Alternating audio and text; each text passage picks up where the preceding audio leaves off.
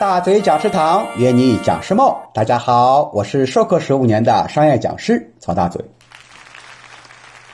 上一期节目呢，我们讲了案例式教学法的一些优点，接下来呢，我们讲如何去使用案例教学。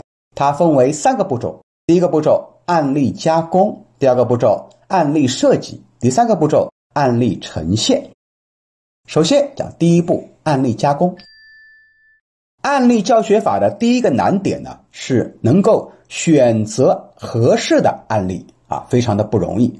培训里的案例必须具有典型性和契合性，有典型意义又与课程紧密相关，而现实中的案例呢，更多的是个性化的。所以，我们要把这些可能发生的真实案例啊，加工成一些比较典型的案例，能够代表某一类现象的。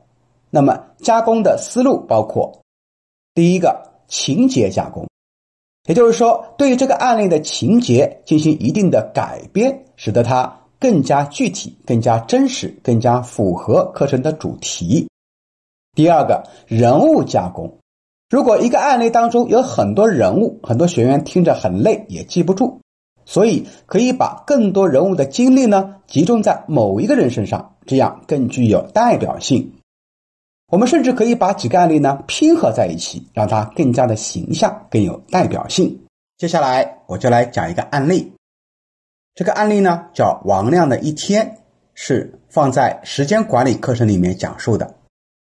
王亮八点上班，由于路上堵车，迟到了十五分钟。到公司呢，先泡了杯茶，开始刷朋友圈。直到九点多，突然想起下个月的销售计划还没做。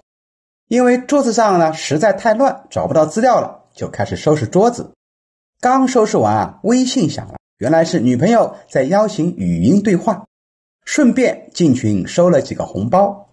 十点十分，打算做计划书，突然隔壁老王过来借充电器，两个人呢又开始聊天。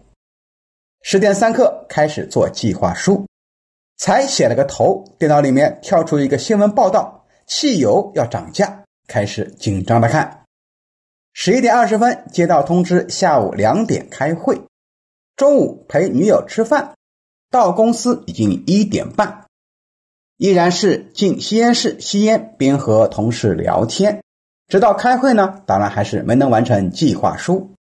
两点多开会，由于跟工作关系不大，结果睡着了。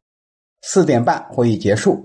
因为开会睡觉，工作效率不高，计划还没交，被领导喊进办公室训话，一直训到五点二十分，回到办公室开始补计划书，然后呢，忙到晚上九点半回家。这个忙啊是带引号的，为什么会这么忙呢？因为当中呢，王亮啊劳逸结合了一下，看了两集电视剧，到家已经十点多。收拾完之后，跟女友微信语音，再刷了会儿抖音，凌晨一点半睡觉。因为睡得太迟，所以第二天又迟到了。